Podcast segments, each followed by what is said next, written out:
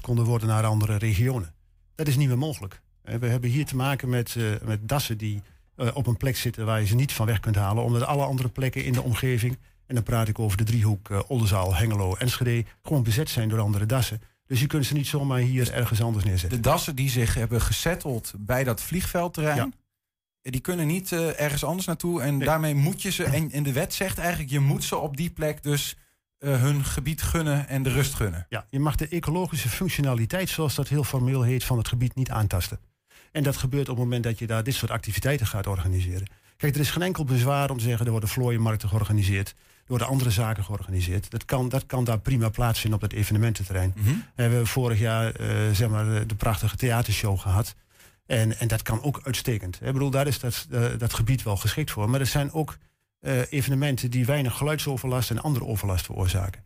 Maar je moet je voorstellen dat er vierhonderd uur per jaar gewoon buiten die grote evenementen om uh, gecrossed mag worden. Met, met zware motoren, met heel veel decibel. Ja, daar zijn die dassen uh, bang voor. Ja. Uh, tegelijkertijd ook continue aanwezigheid van mensen. Dat schrikt dassen ook heel erg af. Dus ja, je kunt, je kunt op een briefje... Uh, kan je op een briefje geven dat als we dit soort gaan organiseren, dat die dassen binnen no time, no time vertrokken zijn en ook niet meer terugkomen. We komen daar zo meteen nog wel even op terug. Um, misschien ook even, je ziet het eigenlijk nu ook al misgaan. Uh, ja. Toch? Ik ja. bedoel, want je hebt ook in die vergadering laten weten um, nou ja, dat, dat je meer dan ooit daar dassen aangereden ziet worden. Ja, dus zeg maar, in de onmiddellijke omgeving van het vliegveld, en dan moet je alle grote wegen die er rondomheen lopen meetellen, zijn dit jaar alleen al zeven dassen doodgereden. En dat is meer dan we andere jaren zien. Is dat omdat daar dan meer bedrijvigheid is? Want het heeft de afgelopen tijd toch door corona niet heel, heel veel gebeurd. Ja, uh, dat... of, of zijn er meer dansen gekomen? Nou, er zijn net dit voorjaar natuurlijk weer, uh, toen de lockdown voorbij was, allerlei activiteiten opgestart. Uh, er is onder andere een tukken-truckshow geweest, uh, waar driehonderdvijftig uh, trucks uh, op het terrein zijn geweest. We weten het niet zeker, maar we hebben sterk het vermoeden dat dat soort evenementen onrust veroorzaken en eraan bijdragen dat die dassen zich veel meer gaan bewegen. En dat betekent dat ze wegen over moeten steken en dus gevaar lopen om aangereden te worden. Ja.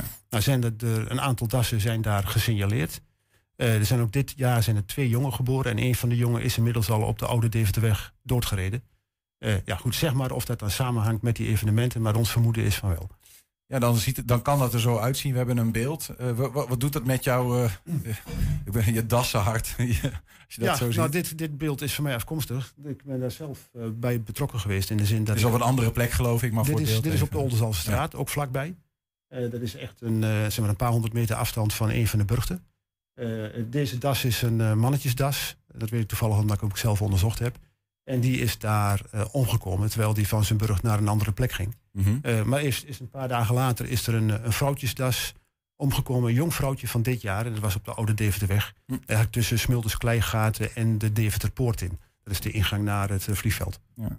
We, we, waar komt jou, jouw liefde eigenlijk vandaan? We hebben hier ook zo'n beest staan. Ja. Toen ik hem net voor het eerst zag, dacht ik, wat een prachtige beest. Je ziet ze niet zo vaak, zo in volle glorie. Nee, nou dat is eigenlijk ook zeg maar meteen de ellende van die beesten.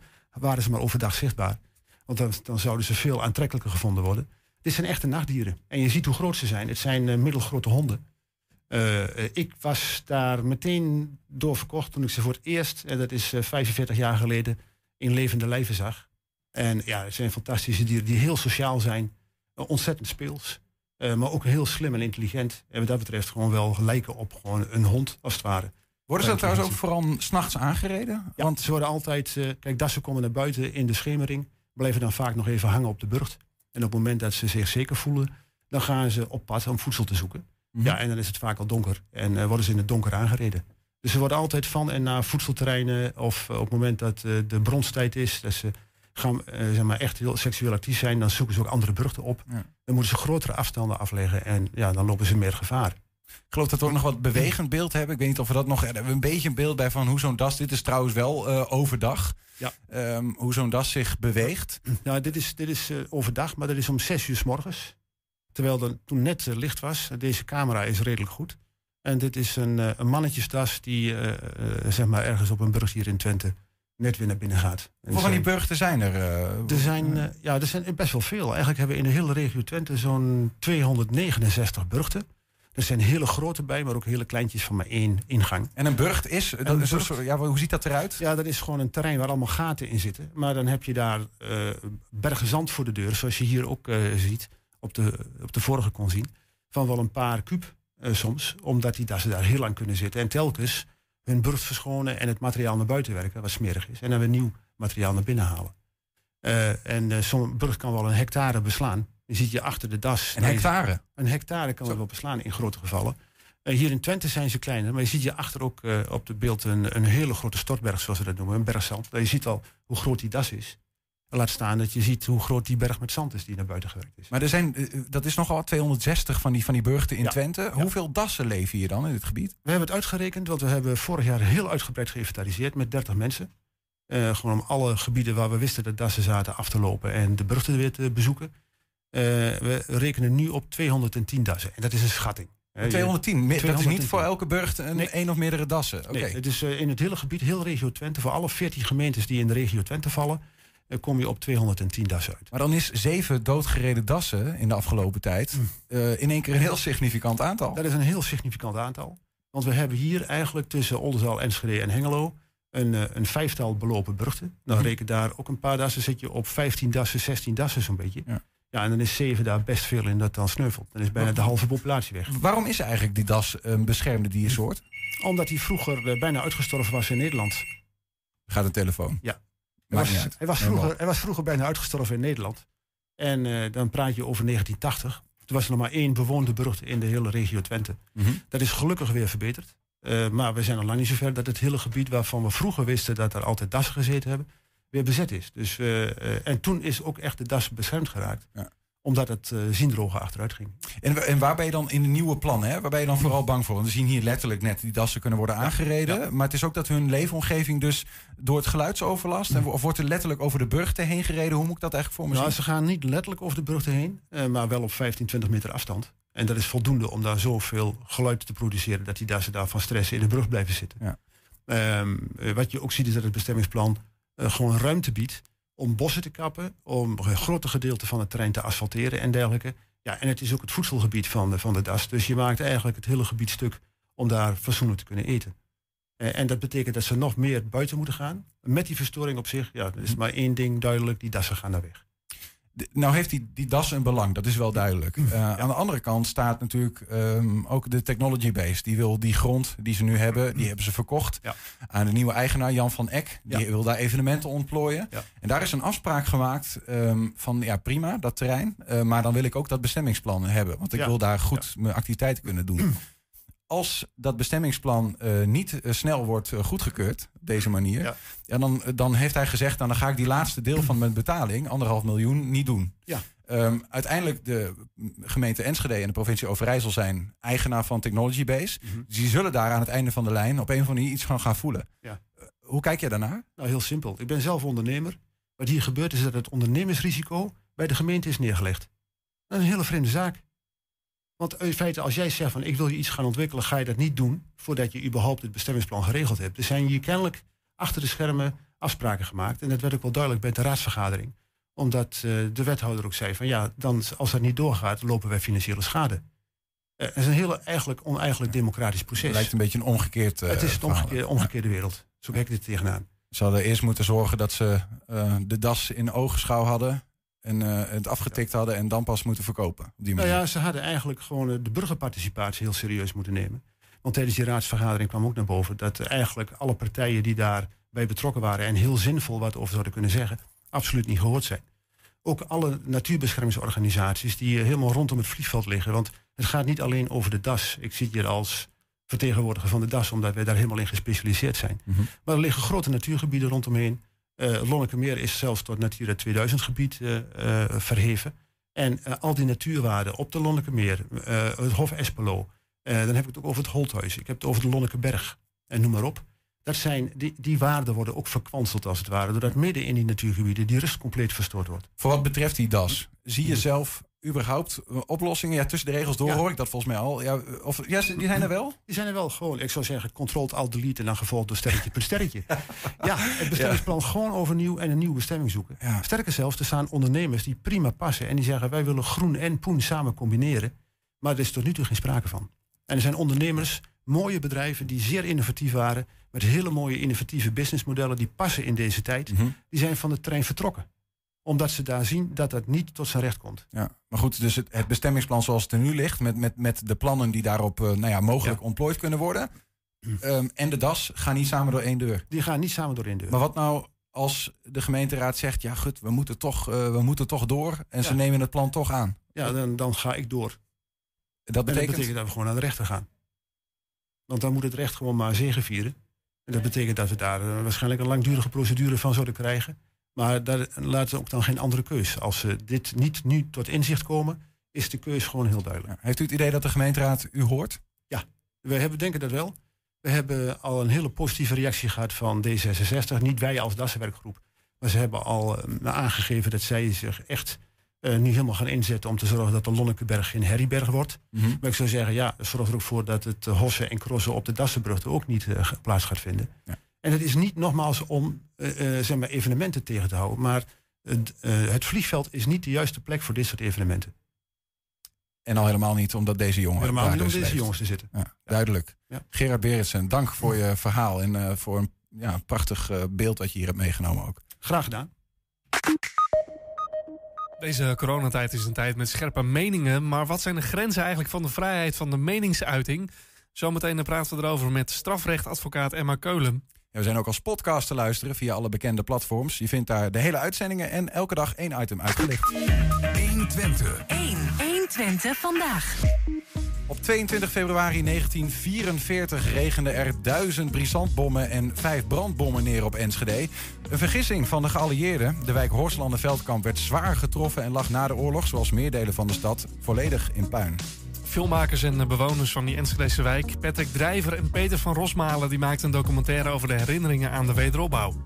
Straat.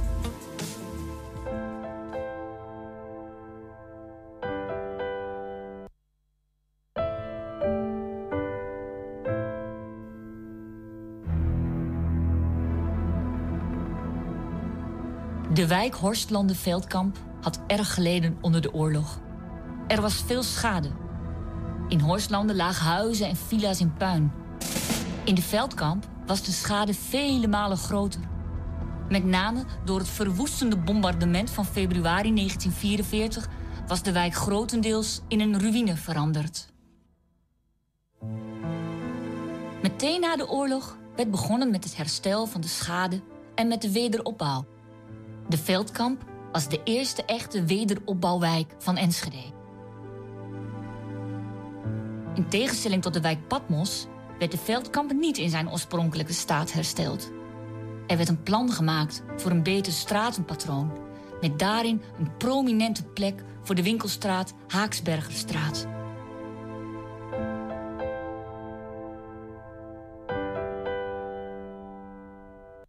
Ja, dat was alvast om een beetje in de sfeer te komen.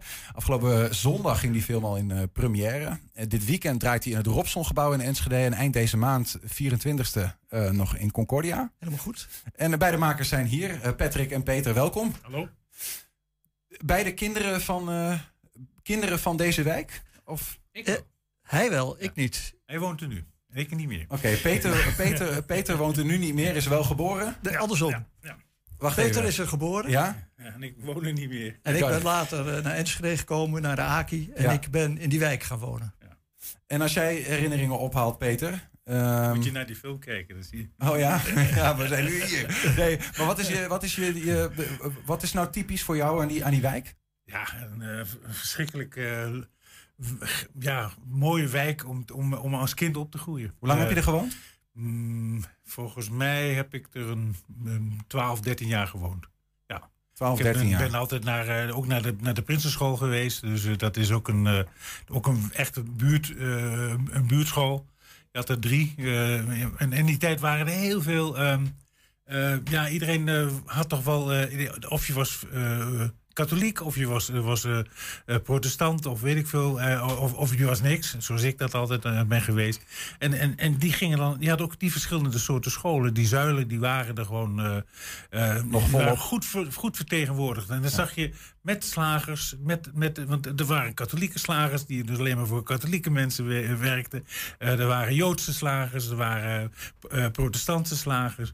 Dus het was, en, en, en het was dus een hele drukke uh, wijk vol met, uh, met kleine winkeltjes. Uh, uh, enorm leuke, lekkere speelplekken voor kinderen. Uh, en, en ja, die, uh, dit hebben we een beetje laten zien in die film. Hè? Een, een bruisende wijk. Patrick, ja, ja, ja. Dat is nu no- nog steeds wel zo, maar het verhaal van de zuilen is wel een beetje veranderd. Dat is helemaal veranderd. En je ziet ook helemaal geen winkels meer. En uh, ja. zo is het eigenlijk begonnen bij mij. Ik schrijf alle, af en toe een kolompje voor de wijkkrant.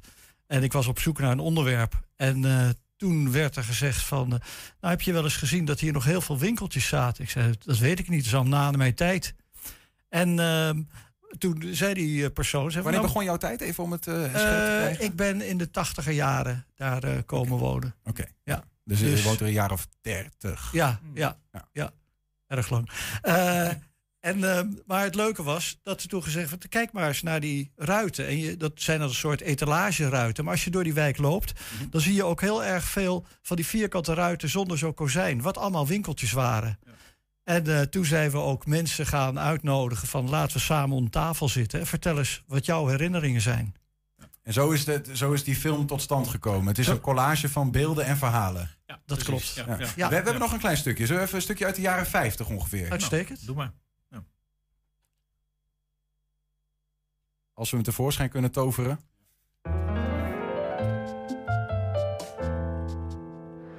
In negentien zevenentachtig hield mijn vader op met de, met de winkel. Hij was hier in negentien drieënvijftig gekomen. Had het overgenomen van meneer Luxen. En toen namen de uh, Rolf en Bernard, heten ze geloof ik, R en B, R en B, die namen het over. Eerst in dit pand en ze zitten nu in het pand van, van, van Vlierman. En daar vonden wij een uh, sigarendoosjes met allemaal kleine advertenties. Die heb ik toen allemaal uitgeknipt en in een, in een album uh, gezet. En de mooiste, die uh, zou ik even voorlezen. De bekendste is... Zoekt u een prima passende B H, praat met Betsy en het komt voor elkaar. Maar voor overhemden is beslist Herman Schelen, de specialist. Maar hier staat dus spits, maar ik weet echt niet... Maar daar staat... Nee, nee. Het is wel een winkelraam. Ja. Dus. Hier zat een fotograaf, fotograaf van het Veen. En ik denk dat wij thuis ook nog wel foto's van hem hebben. En dan had je om de hoek nog Begeman. Hans Begeman heeft bij mij in de klas gezeten op de lagere school. En een eindje verder zat de paardenslager. Daar gingen wij vroeger vaak naartoe. En aan de overkant van de paardenslager zat Ten Apel de kruidenier. Ja. ja.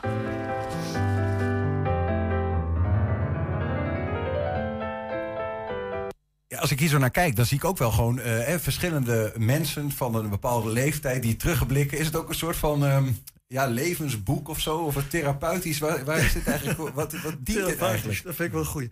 Nee, uh, ik denk dat het niet is, maar het zijn wel heel veel herinneringen. En je merkt wel dat heel veel oudere mensen... Um, ja, toch een beetje in nostalgie wordt uh, ondergedompeld. Ja. En het grappige is, uh, dit gaat dan over deze wijk... maar eigenlijk had het ook een andere wijk in Nederland kunnen zijn. Want het zijn wel universele dingen die je hier uh, ziet. Uh, winkeltjes die verdwenen zijn. Uh, dat je op straat speelt, terwijl kinderen nou heel veel... Uh, met computerspelletjes en binnen zitten. Ja, ja. Mis je het, Peter? Dat uh, die... die...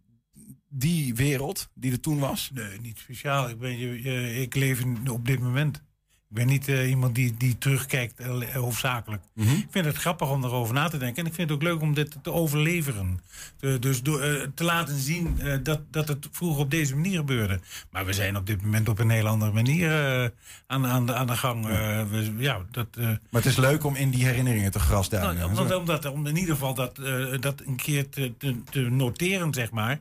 En, uh, en daar iets, uh, ja, dat je dit voor, je, voor, uh, voor de nieuwe bewoners min of meer ook kunt laten zien. Hoeveel van, mensen hebben er ja. meegewerkt eigenlijk aan die, uh, aan die film? Zien we net het, nou. een aantal vrouwen voorbij komen? Ja, uh, zijn, uh, we hebben bijvoorbeeld twaalf net, uh, mensen hebben we geloof ik uh, uiteindelijk geïnterviewd. Ja, ja, ja. Dus uh, Bijvoorbeeld net was er de, die, die, die met dat boek uh, over de, de corsetten praten. Dat was Adi Schelen. Uh, Adi Schelen is een jongen die, die aan de Zwedenweg is opgegroeid. En, uh, en dat, komt, dat hoor je dan ook in de film. Mm-hmm. Maar hij heeft ook voor de muziek gemaakt voor de film. En we hebben... Dat, we hebben ja, dat, het is een soort... Uh, spontane actie eigenlijk die we, die, we, die we eigenlijk zijn begonnen op een gegeven moment, omdat wij dat vonden, uh, van, van die wederopbouw, die, is, die, die van die wijk, uh, die is misschien heel stereotyp, maar kijk eens om je heen en je ziet dus, je kunt eigenlijk de geschiedenis van zo'n wijk aflezen aan de huizen. Als je goed staan, kijkt. Als je goed ja, kijkt. En door het dat, eerste dat laagje. Laten wij zien eigenlijk, ja, dat ja. willen we laten zien. Kijk, uh, niemand heeft het in de gaten dat, dat, die, dat die grote winkel, dat dat winkelruiten zijn geweest. Ja. Uh, maar, maar juist dat is juist het interessante, omdat, omdat ja, leren kijken. Dat vind maar ook ik, voor kinderen van nu. Ja, ja. Ik denk, we hebben ook met de Prinsenschool gepraat. Is het niet leuk om daar eens een keer met kinderen door de wijk te lopen? Ja. En dat ze kijken van, goh, die etalages, ik kan ze nog terugvinden. Dus je hebt al een beetje gelijk dat uh, ouderen vaak in, de, in het verleden teruggaan.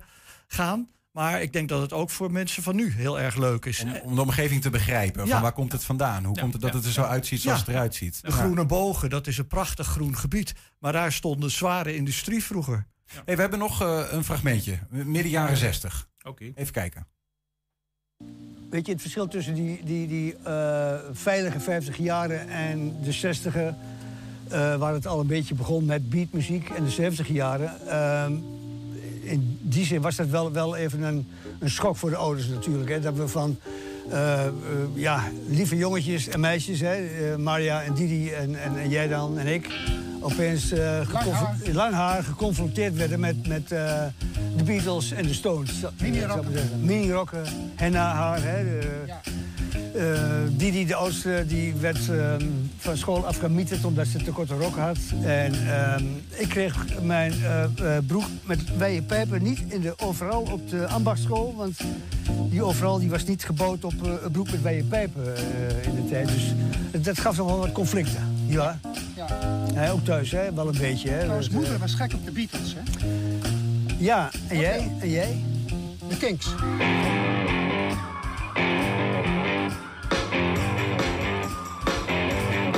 Ja, ik kan me toch voorstellen, ook wel mannen, dat het voor jullie wel echt een ander gevoel opleeft als je hier naar kijkt. Dan voor, voor mij is dit natuurlijk, ja, ik hoor die verhalen en ik kan me daar een beeld bij vormen, maar het is een feest van herkenning. Dat zal toch anders kijken zijn.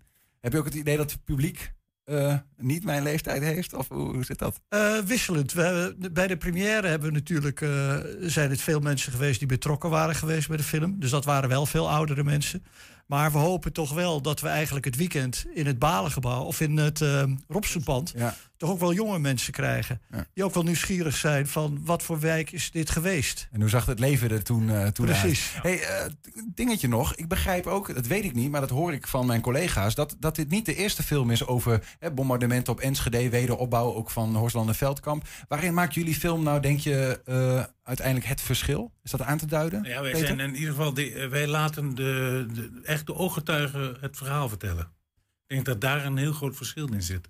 Wij hebben niet, wij willen ook niet, uh, wij hebben niet een, een idee van dat wij nou iets willen verkondigen over iets eigenlijk. Ja. Het is ook geen geschiedkundige film. Het, het, zeker niet. Maar, maar het is, het, het is een, ja, het is een uh, sociaal film uh, over een, een tijd die, die, die, die we gewoon dus, uh, die is een beetje onder, uh, die onder de aandacht wilden ja. brengen. Gewoon, van, daar kun je iets mee. Ja.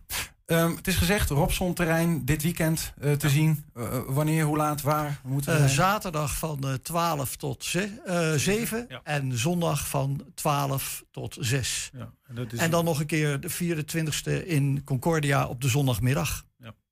Uh, Quanta Costa, uh, kaartjes kopen. Morgen, uh, je, je, je bewijs dat je, dat je gevaccineerd bent, is oh, ja. dan, ja. dan dat mag je meenemen en dan is het gratis. Uh, bij Concordia heb ik de indruk dat daar wel een kleine. Uh, maar dan krijg je ook een groot scherm ja, en uh, zit je lekker. Ja. Precies, ja. Ja. Lekkere verwarming onder je kont. Ja, precies. Uh, Patrick Drijver en Peter van Roosmalen, dat zijn makers van de verhalen over de wederopbouw Horstlanden-Veldkamp. Om het zomaar in volledigheid te zeggen. Dank jullie wel. Oké, okay, graag gedaan. Alsjeblieft. Ja. Zometeen F C Twente-aanvaller Virgil Misidjan is op de weg terug naar zijn blessure. Hij maakte gisteren tachtig minuten. honderdtwintig. honderdtwintig vandaag. De galg hangt voor je klaar, minister van V W S Hugo. was die tekst met een foto van een galg tijdens een protestmars tegen het uh, coronabeleid, waardoor minister Hugo de Jonge besloot om aangifte te doen van bedreiging. Ja, op internet wordt nogal wat geroepen, bijvoorbeeld rondom het verhitte coronadebat in deze tijd. Maar wanneer valt iets nou onder de vrijheid van meningsuiting en wanneer wordt iets strafbaar? Orde! Orde! Rechtspraak met Damstee Advocaten. Strafrechtadvocaat Emma Keulen aan de lijn. Goedemiddag. Goedemiddag. Hey, die grens van de vrijheid van meningsuitingen, is die nou hard of is dit gewoon een van de meest waanzinnig lastige onderdelen van de wet? Ja, de grens kan altijd opgezocht worden, hè? Ja, de, de vrijheid van meningsuiting, dat is een grondrecht. Dus uh, eigenlijk moet je kunnen zeggen wat je wil zonder voorafgaand uh, toestemming te vragen. Maar uh, ja, er zijn, dat, dat kan soms clashen met, uh, met andere rechten, zoals uh, ja, in, het recht op, uh, om niet uh, in je goede naam en eer te worden geschaad. Ja, ja, oké. Okay, dus uh, jij zegt al van er is een bepaalde grens en dan wordt het strafbaar. Maar is daar een soort van, ja, zijn daar harde lijnen in te zetten? Kun je daar iets over vertellen? Nou, nee, het is eigenlijk altijd een, uh, een, uh, een test, hè, van ja, wat zijn nou die omstandigheden waaronder een bepaalde uitlating is gedaan en, uh, en wat bedoel je eigenlijk met die uitlating? Wil je diegene ja, te kakken zetten, om het zo maar te zeggen? Uh, wil je zijn reputatie uh, vernachelen of uh, heb je een politieke een boodschap die je over wil brengen bijvoorbeeld? Mm-hmm. Dat maakt, maakt allemaal uit voor de strafbaarheid van wat je vertelt.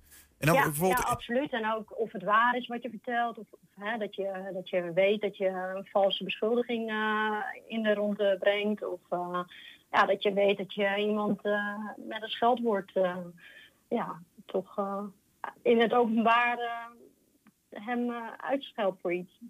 Even als je als het specifiek proberen te maken, zo'n zo'n galgtweet, hè, die waar ik net uh, over had, Hugo de Jonge. Mm-hmm. Hij doet aangifte voor uh, bedreiging in dit geval. Um, ja. Ja, w- wanneer is dan zoiets uh, als bedreiging ook echt daadwerkelijk strafbaar? Ja, dat is wel interessant, want dit is eigenlijk een soort van openbare bedreiging uh, uh, die, die is gedaan. Althans, uh, zo uh, ziet Hugo de Jonge het dan. Hè. Uh, en voor bedreiging, uh, ja, dat is, dat is strafbaar gesteld ook. Um, en uh, daar wordt gezegd, ja, als jij dreigt met bepaalde feiten, bijvoorbeeld het plegen van geweld of een terroristische aanslag, brandstichting of om iemand hè, te schaden of hem om te brengen, mm-hmm. nou, dan, uh, uh, en er ontstaat vrees bij die ander, ja, dan, uh, dan kan dat strafbaar zijn. En daar zijn dus een paar uh, eisen aan. Dus ten eerste moet er worden voldaan dat het in de wet is genoemd dat het dus bijvoorbeeld tegen het leven is uh, wat je wil gaan doen. Dat het redelijke vrees oproept bij diegene uh, tegen wie het is gericht. Dus diegene moet er wel ja, zelf kennis van nemen. Ja. Um, en dat diegene die die bedreiging uit, om het zo maar te zeggen, ja, dat die dat ook heeft gewild. Dat die ander daardoor bang is geworden of vrees kreeg.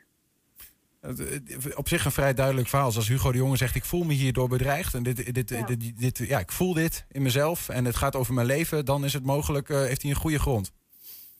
Ja, dat, uh, dat kan. En je zou ook kunnen zeggen, ja, maar uh, Hugo de Jonge was helemaal niet in de buurt. Uh, dus uh, hem, kon hij zich wel daadwerkelijk bedreigd voelen. Ja, en ik kan me ook voorstellen dat soms iemand zich bedreigd voelt door iets waarvan een ander zegt, zo is dat helemaal niet bedoeld. Ja. Zeker, zeker. Ja. We hebben dat trouwens nu, we hebben het over, over bedreiging. Maar je hebt ook andere dingen die mensen kunnen zeggen, um, ja, die strafbaar kunnen zijn. Ik, ik moet even denken, je hoort regelmatig over laster en smaad. Uh, zelfs ja. dat er iets is over dat belediging niet mag. Wat, waar gaat het dan eigenlijk over? Ja, dat, uh, dat zijn drie verschillende dingen. En ze worden vaak in één uh, adem uh, genoemd. Um, smaad is eigenlijk uh, hè, bewe- bewust iemand ergens van beschuldigen. En daar, uh, ja, zoals in de wet staat, ruchtbaarheid aan geven. En dat is gewoon eigenlijk met andere delen. Um, en uh, dat is dus bijvoorbeeld uh, hè, dat, dat iemand zegt, hé hey joh, daar op nummer negen, daar woont een pedofiel, dus blijf daar weg. Of een verkrachter. Um, he, en laster lijkt daar wel op, maar bij laster is het uh, dat je expres een valse beschuldiging uh, openbaar maakt. Dus zoals jij weet, ja, maar die jongen heeft helemaal niks gedaan. Hè? Uh, en je doet het alsnog, dan is dat laster. Mm-hmm. Uh, en tenslotte heb je nog, of tenslotte, ja, je hebt dan ook nog belediging. Um, en um, dat is eigenlijk alles wat overblijft wat niet onder smaad en laster valt. He, dus uh, bijvoorbeeld als je iets naar iemand roept of een, een brief of een foto uh, naar iemand stuurt of uh, misschien zelfs iemand in het gezicht spuugt. Nou, iemand kan zich daardoor geschaad voelen in zijn eer en goede naam, zoals dat dan heet. Maar ik kan, als je dat nu zo, zo uh, zegt, dan, dan hm. doen wij met elkaar nogal eens uh, strafbare feiten. Toch? Ja, ja. ja eigenlijk wel. Um, ja. Maar dat komt niet allemaal. Uh, de, de, dat zou in principe, zouden heel veel dingen, dus als je daar echt hoog op zou spelen, dan zou dat strafbaar kunnen zijn. Ja, het hangt heel erg af van de context. Ja. Um, weet je ook natuurlijk hè, hoe iemand het heeft bedoeld. En soms is het niet strafbaar. Bijvoorbeeld als jij iets benoemt wat uh, misschien wel kwetsend of grievend kan zijn. Maar het heeft een bepaald doel. Bijvoorbeeld hè, opkomen voor um, een openbaar belang of voor een publiek debat. Nou, dan, dan is het niet strafbaar. Dan is er een uitzondering op die regels. Ja, exact. Oh. Ja. Oh, dat, wordt, dat maakt het wel, lijkt mij bijzonder lastig voor een rechter soms. Ja, nou, die rechter die moet echt eigenlijk verschillende dingen gaan toetsen. Namelijk ten eerste moet je altijd kijken, ja, maar hè, is, is die uitlating nou gedaan door degene die voor mij zit? Um, en, en wat is er met die uitlating bedoeld? Hè? En, en bijvoorbeeld uh, bij, bij um, scheldwoorden weet je al heel gauw dat het een beledigend karakter is. Maar ze moeten er ook wel rekening mee houden dat het soms een emotionele ontlading kan zijn. Ik heb ja. wel een mooi voorbeeld daarvan, van... Uh, Nou ja, iemand die in een uh, isoleercel was gestopt en tegen de politie schreeuwde, fuck you, ik gooi een handgranaat. Nou ja, uh, de rechter zei daarvan dat dat in die omstandigheden, want hij zat vast en hij was gefouilleerd en hij had niks bij zich. Nou ja, dat dat niet de reden de vrees kon oproepen dat hij uh, ander uh, ja, het leven zou uh, kunnen laten door zijn toedoen. Dus, ja, ja. ja, maar goed, tegelijkertijd, Emma, kan het ook zo zijn dat iemand achter zijn computer zit en uh, de mm. nieuwe maatregelen worden bekendgemaakt en iemand denkt, ah, ik word gek van, dit, uh, uh, van deze ministerraad. Ik ga eens eventjes uh, achter mijn Twitter-account zitten uh, vanuit die woede. Ja. Maar dan is het wel mogelijk strafbaar dus. Ja, dat zou kunnen. Ja. Ja. Het, is, het, het blijft een beetje een grijs gebied dus. Maar uh, ik hoor vooral, uh, pas op, want het zou zomaar eens uh, nou ja, aan de verkeerde kant van de wet kunnen zitten. Ja, en je moet misschien ook de pech hebben dat de ander aangifte doet. Hè? Ja, ja, dat moet wel inderdaad. Dat is dan wel weer een voorwaarde. Emma Keulen, dankjewel voor uh, een klein inzicht in deze wereld van, uh, van het recht. Ja, graag gedaan. Straks, vrienden van Bergvlo S en Hart van Zuid en Hengelo, die kunnen in een nieuw praathuisje terecht om te praten over verleden en toekomsten van de buurt. honderdtwintig. honderdtwintig vandaag. Maar eerst, F C Twente aanvaller Virgil Misidjan, die raakte in de voorbereiding op het seizoen geblesseerd. De blessure hield hem twee maanden aan de kant en dat terwijl hij zich als nieuwe aanwinst juist graag wilde bewijzen. Maar nu is hij op weg terug. Tegen F C Utrecht maakte hij zijn rentree en in de wedstrijd daarna kon hij stevast op speelminuten rekenen. Het bleef in de competitie tot nu toe bij invalbeurten van uh, maximaal dertig minuten. Maar gisteren in de oefenwedstrijd tegen Cercle Brugge mocht hij in de basis starten en maakte hij tachtig minuten vol. Zo, ja, je komt al aanlopen van zo, want uh, zoveel minuten had je nog niet weer gemaakt sinds nee. je rentree. Hoe ging dat? Nee, klopt. Uh, inderdaad, uh, het ging wel goed. Uh, het ging wel goed. Ik ben blij dat ik uh, tachtig minuten bijna heb kunnen spelen. En uh, ondanks het uh, resultaat ben ik toch blij dat ik gewoon fit uh, van het veld af ben gekomen. Is dit een beetje uh, hoe jouw opbouw ook is uitgestippeld? Had jij ook verwacht nu ongeveer op dit aantal minuten wel te zitten? Ja, ja inderdaad. Uh, dat had ik wel verwacht. Uh, we hadden dat van tevoren natuurlijk ook besproken. Uh, hoe we dat zouden willen opbouwen met de fysio's. En uh, het is wel heel mooi dat we die uh, opbouw toch uh, goed hanteren. En dat het gewoon lekker goed gaat. Ja, want dat uh, ja, zal een understatement zijn. Maar dat zal flink balen voor jou geweest zijn toen je die blessure opliep. Kun je ons eens meenemen in uh, ja, hoe je dat hebt beleefd? Ja, inderdaad. Um, ik kwam uh, fris en fruitig binnen. Ik had er echt zin in, nog steeds. En ja, uh, ja nooit verwacht dat, uh, dat ik geblesseerd zou raken. Natuurlijk hou je dat wel een beetje achterhoofd, maar je gaat er natuurlijk niet van uit. En uh, ik denk dat ik uh, in de beginfase te snel uh, van stapel ben gegaan, te enthousiast. Terwijl ik wel weet dat, uh, dat mijn knie... Weet je, mijn knie kan niet hetzelfde aan als mijn hart. Mijn hart kan best wel veel, maar mijn knie nog niet zo heel veel. En dat we het rustig moeten opbouwen. En daar ben ik gewoon iets te snel in gegaan, waardoor hij reageerde. In het begin van het seizoen? In het begin van het seizoen, ja, in de voorbereiding. En uh, ja, vandaar een kleine terugslag. Maar ik ben blij dat ik er nu weer ben. Want ik weet nog, de allereerste training, mm-hmm. toen de trainer hadden over de camera en die ja. noemde toen heel specifiek jouw naam. Dat hij zei, wow, wat maakte die een goede indruk. Ja. Heb je dat toen gehoord, dat hij dat zei? Of? Nee, ik heb het uh, niet gehoord. Maar ik kan het uh, aan de ene kant best wel begrijpen. Want ik, wat ik net aangaf, ik kwam echt heel fris binnen. En uh, ik had in de zomer doorgetraind. Ik had er echt zin in. En uh, ja, misschien was dat ook een beetje mijn valkuil, dat ik uh, ja, te hard van stapel ben gegaan. Bijna te enthousiast. Ja, ja, precies, precies, precies. Nou goed, die blessure ligt nu achter je. Je zegt klopt. al nu uh, ja, voor het eerst weer tachtig minuten. Ja, klopt, um, klopt. Voel je dat ook meteen nu al? Ja, ik voel ja, tuurlijk. Ik voel het wel een beetje, ja, om eerlijk te zijn. Uh, je merkt toch wel aan, aan je spieren van, hé, hey, zo, dit is, uh, is al een tijdje geleden. Ik ben de laatste weken wel ingevallen, maar dat was maximaal dertig minuten. En dan om nu tachtig minuten te spelen is wel wennen. Maar het is heel goed, weet je. Want dat heb ik wel nodig om ook weer in de basis te kunnen staan. En in, de, in ieder geval kans te maken om weer te kunnen starten. En dan ben ik ook blij dat dat gewoon heel goed is gegaan. En uh, vanaf hier kunnen we gewoon weer mooi verder bouwen. Vind jij dat jij mits fit een basisplek verdient in het team? Nou, als je me dat vraagt, dan ga ik altijd ja zeggen. Of het een hele eerlijke antwoord is, dat weet ik niet. Um, ik heb zelf aangegeven dat er misschien nog een paar procentjes bij kan. Voordat ik echt, echt fit ben. Net als vandaag, dat zijn weer de laatste procentjes. Die helpen me ook heel erg. En uh, nu gaan we herstellen en kijken hoe, hoe ik het maandag uit ga zien. En als maandag alles gewoon weer goed gaat, dan hoop ik wel dat ik kans maak om zondag tegen hun twee te starten. Ja. Dan hoop jij in de basis staan? Ja, ik hoop het wel, weet je. Daarvoor ben ik naar Twente toegekomen. En uh, ook natuurlijk om mijn team te helpen. Maar ik moet ook gewoon heel eerlijk zijn. Mijn concurrenten doen het op dit moment ook gewoon heel goed. En uh, daar ben ik ook heel blij om. Want uh, die motiveren mij ook weer om nog harder mijn best te doen. Om nog beter terug te komen. En we zullen het wel zien op zondag. En als je kijkt naar je invalbeurten de afgelopen week in de competitie. Um, wat vind je dan dat je gebracht hebt? Ben je tevreden? Ja, ik ben aan de ene kant wel tevreden. Maar aan de andere kant ben ik ook wel heel kritisch op mezelf. Omdat ik ja, toch wel kans heb gehad om te kunnen scoren. En uh, ja, daar baal ik wel van. Want ik wil wel heel graag ook het team helpen. Ook al staan we voor, wil ik ook toch nog een doelpuntje meepakken of een assist geven. En tegen A Z uh, kwam dat wel goed uit. Mm. Tegen Vitesse heb ik wel een kans gehad om te scoren. Tegen Groningen had ik ook een kans op een goal en nog op een assist. En ja, daar baal ik dan wel van, van hey, weet je, daar moet ik misschien in de toekomst toch wel wat scherper in gaan worden. Als ik uh, toch uh, een basisplek wil afdwingen. Mm-hmm. Tot slot dan, uh, dat vragen we normaal als spelers net komen. Maar ja, ik zei ja. net al voor we begonnen, we hebben jou nog helemaal niet ja. eens voor de camera gehad. Maar uh, ben je blij hier bij Twente? Hoe voel jij je hier? Ja, ik voel me goed. Uh, ik ben natuurlijk wel heel blij, ja. Alleen uh, raakte ik op het begin geblesseerd, wat yeah. toch een beetje een lastige periode was. En in die fase hadden wij het met het team ook echt moeilijk, weet je. We hadden een paar wedstrijden verloren. Cambuur uit, Fortuna uit en Ajax speelde wel goed. Uh, pakte een puntje.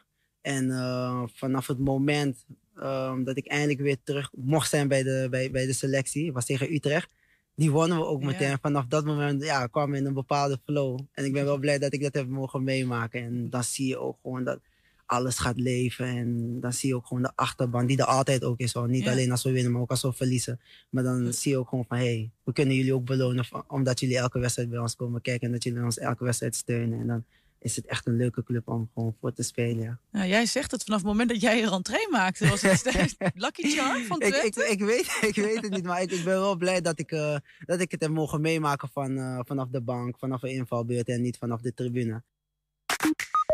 En je hoorde Virgil Misidjan die terugkeert na een uh, blessure van twee maanden. Straks Café Stonewall was vandaag een bibliotheek vol uit de kast verhalen. Verteld door de boeken, in dit geval mensen zelf. honderdtwintig vandaag. Iedereen die geïnteresseerd is in het verleden, heden en de toekomst van de Bergvlo S, Hart van Zuid en de Hengeloze stationsomgeving, opgelet.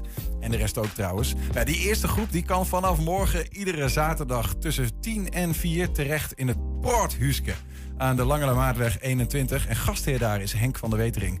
En Henk is hier. Goedemiddag Henk. Hallo. Welkom terug. Dankjewel. Vertel eens in één mooie volzin, wat is dat Porthuske van u? Het Porticus is een plek waar wij kunnen praten, zeg maar, over het verleden, het heden en de onzekere toekomst. Oeh, dat is een mooie teaser om te laten vallen. Uh, wij waren vanmorgen even bij je te gast en hebben wat beelden om te laten zien. Oh. Beste mensen, ik sta hier voor het Porticus. En het Porticus is een plek in de Bergvlo S waar in de toekomst van alles staat te gebeuren. Omdat wij nog niet veel weten over wat er precies gaat gebeuren, beginnen wij hier alvast erover te praten. En natuurlijk ook om de geschiedenis van deze prachtige mooie mozaïekwijk Bergvlo S vast te leggen. Ik neem u graag mee om eens even te kijken van hoe ver wij daarmee al zijn.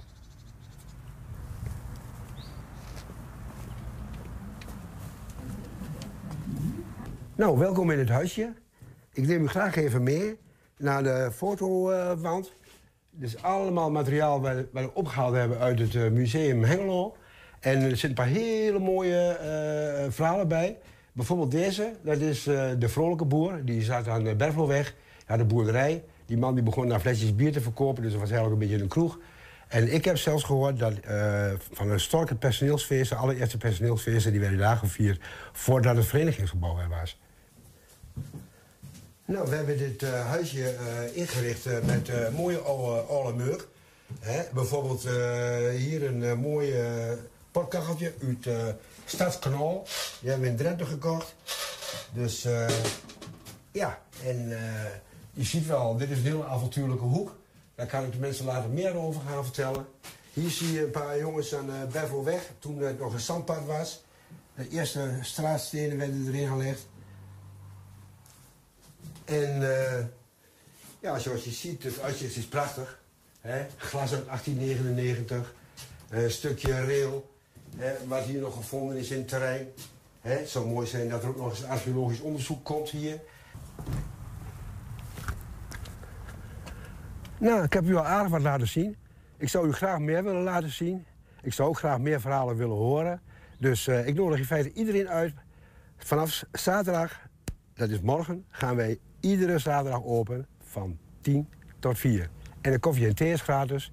En met een kacheltje erbij, dan wordt het zonder meer gezellig. Ik zou zeggen, kom. Het is een soort van museum. Klein museumpje. Ja, ja. Inderdaad. Kijk, wij, wij willen daar een, een plekje creëren wat gewoon heel gezellig is. Hè? En uh, wat ook een beetje misschien wel verrassend is. Hè? We willen ook terugkijken naar vroeger. Hè? Ik wil het, uh, zeg maar het immateriële uh, uh, uh, uh, erfgoed vastleggen. Maar is het, um, wat je zegt al, je bent ook wel een beetje bang voor de toekomst van dat gebied. Ja. Hè? Er zijn allerlei plannen. Ja, joh. Komen we nog op? Maar wil je, dat, wil je het graag uh, kosten wat kost vasthouden? Of, of nou, duidelijk nee. maken dat het er moet blijven? Of? Nee, kijk, weet je wat het is? Uh, wat die plannen betreft zijn we erg vaag. En er zijn vijf uh, deelgebieden, ja, nu onderhand zes, bij de M T S komt ook wat. En uh, dat is allemaal een beetje een ontwikkeling met verschillende eigenaren, grondeigenaren en verschillende projectontwikkelaars. Ja, uh, ja je hoort niks, je ziet niks. Ik bedoel, uh, het is opgestart.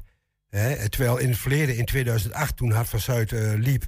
Toen was de, Wil Bonen was daar projectleider van de gemeente. Die liet bankettes maken, die, die, die gaf voorlichting. Er waren bewoners bij betrokken. En uh, ja, dat is nu allemaal niet aan de hand. Ja. Het kan zijn dat het door de coronatijd komt. Hè? Dat de ambtenaren die zitten allemaal thuis misschien te werken. Uh, uh, ja, maar ik denk, ja, maar de plannen gaan wel door. Hè? Mm. En uh, dat is een ding. Een ander ding is, dat ik weet ook dat de omgevingswet is in wording. Heel Nederland die gaat nu straks voldoen aan één omgevingswet. Iedere gemeente mag afzonderlijke varianten maken. Mm-hmm. Hè, maar dat proces is pas uh, in augustus volgend jaar zo'n beetje klaar. En, uh, dus, uh, en ik probeer daar ook invloed op uit te oefenen. Want namelijk daar komt ook in te staan dat men rekening moet houden met cultureel erfgoed. Ik heb onder andere nu al bescherming aangevraagd. Dus een beschermd uh, dorpsgezicht van dat stukje Lange Maatweg. Omdat het namelijk echt representatief is voor de mozaïekwijk bij P F A S. Ja, en ik, ik ga dus nu ook de, de, de, de, zeg maar de, de, de software, de, de, de ziel van, van, van die wijk, ga ik nu ook vastleggen. Ja, want even, de, de gemeente Hengelo praat veel over burgerparticipatie. Zijn niet de enige gemeente. Jij vindt ja. overigens dat dat wat beter kan. Is dit ja. ook een manier om ze wat te helpen? Uh, nou ja, nou, zo, ik merk van burgerparticipatie nog helemaal niks. Dus hmm. uh, ik, ik heb de internetpagina van de, van de gemeente bestudeerd en andere onderliggende stukken. Ja, niet iedereen doet dat, hè? Dus, maar ik heb het wel gedaan. En, uh, maar de gemeente loopt heus niet op straat uh, te leuren met papieren van... jongens, kijk eens hier wat hier allemaal gebeurt. Ja. Dat is jammer. Dus ik denk bij mezelf, nou ja, als we daar niks horen, dan uh, ik begin gewoon... en dan, uh, dan zien we waar het van komt. Je hebt je eerste gast al gehad, ja. afgelopen week. Ja, gisteren, ja. Een vrouw ja. van eenennegentig. Ja, mannen, mannen, ik was helemaal ontroerd, joh. Die vrouw die, uh, die, die kwam via binnen, via Han. Dat is ook een, uh, een, een, een, zeg maar een toevallige voorbijganger... En uh, die zei van, ja, maar uh, die vrouw die heeft aan de overkant gewoond... Die, die wil ik hier graag naartoe brengen. Ik zei, haal hem maar gauw op. En dat heeft hij gedaan. En ze kwam binnen en ik zei, maar ga ik een foto maken? Ja, dat mocht. En uh, toen, begon, toen begon ze te vertellen. En toen begon ze te vertellen over waar zij gewoond had, tegenover de kraakpanden. Mm-hmm. Ze kende de buren. Ik heb alles opgeschreven. En, uh, maar wat me meest aangreep was dat zij het over de oorlog begon. Dat, uh, dat heeft ze natuurlijk als kind van... Ze dus was in drieëndertig geboren, dus uh, was ze een klein jong meisje nog. En uh, dat zij heeft uh, meegemaakt dat er een afweergeschut stond op, de, uh, op Stork... aan de voorkant. Uh, om uh, zeg maar de vliegtuigen naar de lucht te schieten. En uh, ja, zij heeft de bommen uh, bij haar in de straat zien vallen. En dan was zijn huis aan de overkant gebombardeerd. Die hebben ze wel weer opgebouwd. Hè? Dus, uh, en die mevrouw die vertelde ook nog iets over dat zij dan uh, s'avonds op straat liep met een, uh, met een buurmeisje. En met, met een babykarretje en met een babywagen en, uh, en toen kinderwagen. En toen uh, was ze heel bang voor die Duitsers. En die Duitsers die keken, ja, maar ik heb ook zo'n kleine Zuhause. En die was heel vriendelijk geweest. Mm. Ja, zegt ze, viel ook wel meer met die Duitsers hoor. We konden er best wel goed mee eigenlijk. Wel, zijn net dus, mensen. Uh, ja, zijn ja, net ja, mensen. Ja. Dus, uh, Waarom kwam ze eigenlijk? Waarom kwam ze naar je toe? Omdat ze zaterdag waarschijnlijk te druk wordt. Hè? Want uh, Straalorkest Vonk komt spelen. En we gaan uh, liedjes zingen met elkaar uh, vanaf ja, Maar waarom uur, zou dus ze anders zaterdag naar je toe zijn gekomen? Waarom komen die mensen ja. bij jou om te praten over die verhalen van die wijk? En om vooruit te kijken? Of? Ja, ik denk dat mensen toch wel emotie hebben bij de wijk. Hè? Het is, het is een, een wijk die is op een hele archaïsche manier langs de landwegen ontstaan. Hè? Je moet je zo voorstellen dat uh, Hengelo achttien tachtig, hè, dat was een zandweg naar Boekelo, een zandweg naar Tweklo. Mm. En daartussenin had je dan een Esserijngebied waar nu winkels zijn. Dan heb je dus uh, de industriegebied waar nu Hart van Zuid uh, dan is. En ja, de Berflo S. Maar ik weet van die Berflo S dat dat een hele oude nederzetting is. Er zijn al zelfs uh, fondsen uh, uit, uh, uit de bronstijd gevonden daar. Met, met grafheuvels bij uh, de Waarbeek. He, dus daar heb ik al verhalen over. Mm. Dus dat is echt een heel mooi stukje oude oorloggrond. Maar kijk je ook bijvoorbeeld met haar dan? Want je hebt het over niet alleen over ja. het verleden, maar ook vooruitkijken. Ja. Als je het hebt over de plek tegenover die kraakpanden, daar zit ja. nu uh, Oogst, geloof ik. Oogst gaat daar naartoe, ja. Dat is goed nieuws, hè? Uh, dat is uh, een creatieve boekplaats. Dat is heel goed nieuws is daar. De, de, is dat weet, je waarom dat gebeurt? Weet je waarom het naar Oogstraat komt? Dat is een creatief broedplaats. Ja, weet je waarom? Dus de, nee, ja, vertel. Omdat die gemeente Hengelo die wil heel graag de, de jonge mensen van de universiteit en van de A K I en alles wat een hogere opleiding heeft mm-hmm. hier in Twente houden. En dat wil Enschede heel graag, ja. maar Hengelo ook. En het is zo dat het, uh, de, het ministerie wil dat ook. Want dan moet hier namelijk een derde, derde kennis uh, uh, innovatief gebied komen. Ja. Uh, met name gericht op maakindustrie, duurzame maakindustrie. Ja. En men heeft het dan over de spoorzone. Uh, Hengelo, U T, Enschede. He, en er komt ook een urban daily, uh, noem ik wat, uh, openbaar vervoerssysteem. Goed, ja. allemaal in de toekomst. Overigens, da, da, daar is zijn plannen of afspraken gemaakt dat het daar zeven jaar kan blijven, geloof ik? Zeven jaren is daar een evenemententrein, ja. Maar uh, tegelijkertijd, uh, ja. ik weet niet anders dan dat ze die hele, um, ja, die hele laan Hart van Zuid ja. uh, vol willen bouwen met allemaal woningen. Ja, er komen dus ongeveer zeg maar, meer dan duizend woningen en dat hebben ze dus in fases. Hè. Per deelgebied gaat dat in fases. Het eerste gedeelte is waar Dikkers nu zit. Dat zal het eerste, daar zit Van Wijnen, die gaat dat nu al, is nu al mee aan de slag. Daar mm-hmm. hebben we al in de krant al eens een keer een soort van artist impression gezien. Mm-hmm. Tegenover de Jumbo, daar wordt dan ook gebouwd. En, en achter de Jumbo richting Bremasweg wordt ook gebouwd. Daar heb je al drie plangebieden die al worden gebouwd. Dat evenemententerrein, dat wat zeven jaar stil ligt, daar wordt dus na zeven jaar pas gebouwd. Men smeert die hele bouwperiode uit over een periode van tien jaar. Dat kan wel twaalf, dertien, veertien jaar duren. Ja, ja, ja. En dat laatste stukje zal daar het evenemententerrein zijn. Ze kunnen daar nog wel een tijdje blijven zitten? Nou ja, kijk, dat is een vraag, gewoon een vraag. Want ik vraag me namelijk af, kijk, die krakers zitten daar nu. Ik ben hartstikke blij mee, want die redden daar, die redden daar heel veel mee. Kijk, stel nou dat het evenemententerrein volgebouwd wordt, hè? Of uh, dat er een evenemententerrein is. En je gaat op het kleine stukje grond ga je appartementen neerzetten. Ik denk dat die mensen dat niet fijn vinden dat als een evenemententerrein vlak in de buurt is. Ja, ja. Dus ik schat inderdaad in dat het nog wel langer duurt dan twee jaar, wat ik de vorige keer heb gezegd. Maar ik weet het even niet dat die, dat die panden daar niet weg kunnen. Want dit is ja. uh, geloof ik een projectontwikkelaar uh, Vincent Spikker. Die wil ja. daar uh, eigenlijk gaan, gaan bouwen. Maar ja. lopen tegen meerdere dingen aan. Een rechterlijke ja. uitspraak. Maar ook, ook veron- verontreinigde grond, vleermuizen, ja. dat soort en dingen. Vincent Spikker die heeft gelukkig uh, een mooie opdracht erbij gekregen. Die mag het hele M T S-gebied daar ontwikkelen. Met uh, ik weet niet hoeveel woningen en uh, tachtig hotelkamers en uh, noem maar op. Dus uh, het is een klein bureautje. Ja. Dus ze zullen een handel vol hebben daaraan. Dus uh, ik hoop dat zij ook inderdaad dat ze vinden. Ja, en, maar dat is, dat is even tweehonderd meter verderop. Maar daar hebben ze ook ja. problemen nu, toch? Ja. Ja, ja, ja. Want daar lopen ze ook weer tegen... Ja. Ook daar zal wel geen, geen participatie zijn, want de mensen van het verenigingsgebouw die zijn nu al toe boos. Die hebben geïnvesteerd in een uh, nieuw hotelletje en, uh, met, met een paar kamers, ja. ik geloof vierentwintig. En dan krijgen ze een concurrent ernaast met tachtig kamers. Dus dat is allemaal niet in harmonie uh, dat het tot stand komt, zeg maar. Maar daar kan het proces een rol in spelen. Hoeveel mensen verwacht je morgen? Of de rest oh, van de tijd? Ik weet niet, uh, ik, ik heb geen idee. Maar het, kan, het kunnen er maar zo vijftig zijn, honderd, maar het kunnen ook maar zijn dat er tien komen.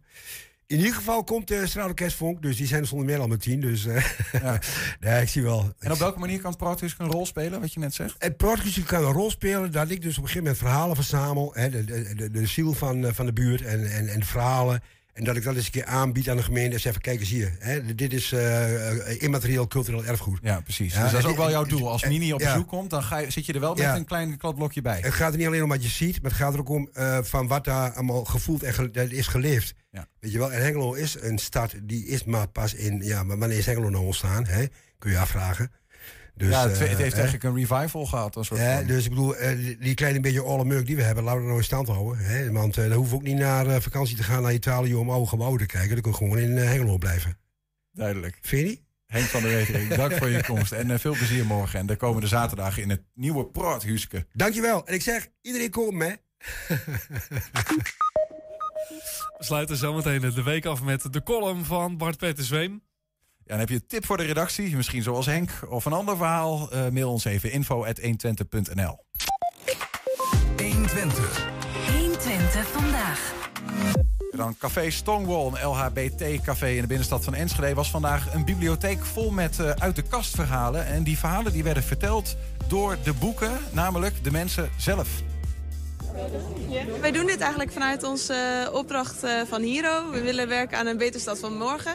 Ik werk bij een adviesbureau en we willen eigenlijk sociale maatschappelijke impact maken door ook maatschappelijke vraagstukken te behandelen. En dit jaar is dat voor ons inclusiviteit. We hebben dus hier een mensenbiep, boeken die te lezen zijn en hun verhalen te lenen zijn als, als lezer. Er zijn natuurlijk mensen, denk even mensen die non-binair zijn. Uh, dat is echt pas de laatste jaren dat we daar discussies over voeren. Of het gesprek van uh, het verhaal van de mensen horen. En dat vind ik zo leuk aan dit initiatief. Je kunt als het ware een boek lenen. Maar dit is een mensenbiep. Dus je leent als het ware even een persoon die in een presentatie vertelt wie die is. En wat hij zo meemaakt. Je praat hier namens een boek. Uh, kun je ook vertellen waarom dit boek mee wil doen? Nou, ik ben zelf bezig wel een boek. Maar uh, Celeste uh, die, die heeft ook aangegeven dat hij graag meer wil doen als boek. Uh, want zij vindt het gewoon heel erg belangrijk dat, dat uh, er initiatieven zijn uh, hier in Nederland waar, waar zij zich thuis voelt. Uh, ze komt uit Egypte. En, en daar is het uh, strafbaar om homoseksueel te zijn. En, uh, of om een transpersoon te zijn. En daarom is het heel erg belangrijk dat er symbolen zijn in, uh, in de stad om gezien te worden. Het is uh, voor, voor haar onmogelijk om tegen haar ouders te vertellen dat ze trans is. En daarom moet ik het verhaal nu helaas aan jou uh, via via vertellen. Maar uh, ja, dat is wel de, de realiteit in de heel veel landen in de wereld.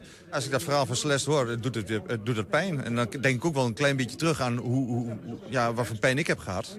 Uh, uh, maar er staat natuurlijk een schil contrast dat je eigenlijk niet meer naar je thuisland terug kunt, omdat je anders bent dan uh, wat de wetten uh, aangeven in het land. Ik ben zeer geïnteresseerd in de, de verhalen van mensen. Dus als lezer van de boeken wil ik graag het verhaal horen van mensen die uit hun leven vertellen wat ze hebben meegemaakt.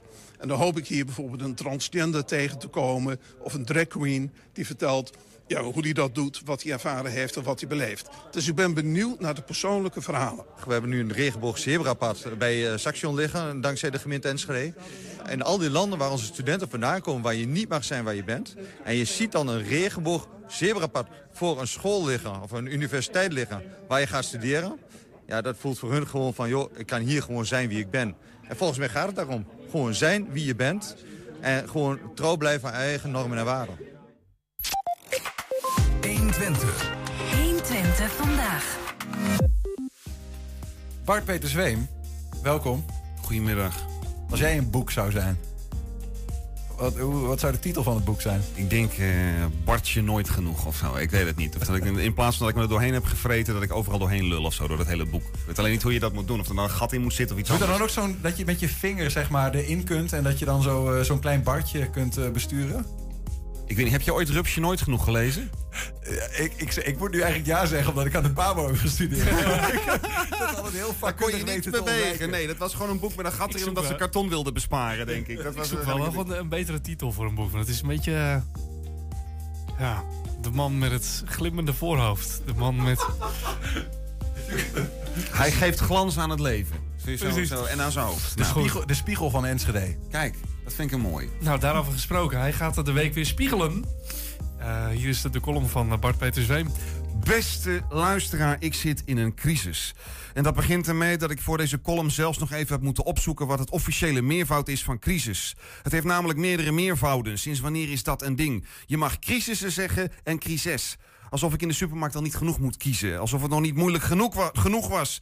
U denkt, wat bazelt die jongen nou? Nou, dat zal ik u vertellen. Het is een crisis van crises. Het zijn er te veel. We hebben te veel crisissen. Crisis. We hadden een paar jaar geleden al een klimaatcrisis. Een stikstofcrisis en een P F A S, PFAS, PFAS, PFAS, PFAS-crisis. Daar waren we al zich, op zich al best wel druk mee. Althans, dat mag je hopen dat het land daar een beetje druk mee was. De crisis in de jeugdzorg en het onderwijs, dat waren we toen eigenlijk al een beetje vergeten. Maar die waren er toen ook. En toen kwam de coronacrisis. Alsof het nog niet erg genoeg was. En daar zijn we nog steeds druk mee. En toen kwam de formatiecrisis, wat heel slecht uitkomt met al die andere crises. Je mag hopen dat ze er nu snel uit zijn. En na de formatiecrisis kwam er aandacht voor de huizencrisis, die er eigenlijk al was. Maar ja, we waren te druk. En nu hebben we ook nog een vluchtelingencrisis door Afghanistan. Omdat we mee wilden doen met de oorlog daar, krijgen we nu een vluchtelingencrisis, maar we hebben geen opvang. Nee, natuurlijk niet, want we hadden die huizencrisis mede door die coronacrisis en die stikstof. Crisis. In plaats van stenen stapelen wij crisissen op elkaar. Maar in gestapelde crisissen kun je niet wonen. En of het nog niet genoeg was, hebben we nu ook nog eens een gascrisis. De energierekening die gaat ontploffen. Dat zijn gewoon te veel crisissen. Crisis. Ik kan het niet meer volgen. Overal is maar een crisis van. Blijkbaar hoor je er niet meer bij zonder crisis. Ik denk dat daarom Facebook en WhatsApp de laatste urenlang op hun gat hebben gelegen. Gewoon om er even bij te horen. Het is met al die crisis zo erg dat ze ruzie opleveren. Dan heb je mensen die boos zijn om de Q R-codes overal. En dan zeggen ze, ja, dit is net als de Stasi. Waarop iemand anders dan reageert. Ja, dan heb je wel eerst een huis nodig om überhaupt in afgeluisterd te kunnen worden. Het is niet meer te volgen. Kunnen we de ene crisis misschien oplossen met de andere crisis? Als je met genoeg woningzoekenden in hetzelfde huis woont, heb je het vanzelf warm. En dan bespaar je op die manier gas of zo. Of is dat qua corona dan weer een slecht idee? Waarschijnlijk wel. Shit. Ik snap ook niet hoe we zoveel crisissen op elkaar hebben gekregen. Hadden de kabinetten Rutte een spaarkaart of zo. Twee crisissen halen, voor één betalen. Op is op, net als de huizen en gas. Spaar ze allemaal, stikstof, P F A S en C O twee. Alles moet weg, zoals de Afghanen uit Afghanistan. Stapelkorting, net zoals met de leerlingen in overvolle klassen. Hete zomeractie met de klimaatcrisis. Er zijn zoveel crises. Voor jou een crisis, voor jou een crisis, voor iedereen een crisis. Rutte is gewoon de Oprah Winfrey van de crisis. En wat was hij druk met links ontwijken tijdens de formatie, gadverdamme, bah, links. Voor je het weet zitten we dan in een crisis. Nou, dat zou bij rechts nooit gebeuren. En nu is hij bezig met nieuwe politiek. Joh, ga eerst je kamer opruimen, Mark. Er ligt overal crisis. Eerst opruimen, dan mag je daarna verder spelen. Tot zover honderdtwintig vandaag. Terugkijken, dat kan via onze website honderdtwintig punt n l. En het YouTube-kanaal van honderdtwintig. En vanavond om zes uur, acht uur en tien uur wordt het herhaald op tv. Ik wens je een bijzonder prettig weekend en tot volgende week. Fijn weekend. honderdtwintig. Weet wat er speelt in Twente. Met nu het nieuws van vier uur. Goedemiddag, ik ben René Postma. Rechters hebben excuses gemaakt aan ouders in de toeslagenaffaire. Uit een rapport bleek vanmorgen dat de ouders geen schijn van kans maakten in de rechtbank, omdat de rechters de regels van de overheid slaafs volgden. Bijvoorbeeld dat de overheid het recht had om de hele toeslag terug te eisen als er maar een klein foutje was gemaakt. Zaanstad gaat asielzoekers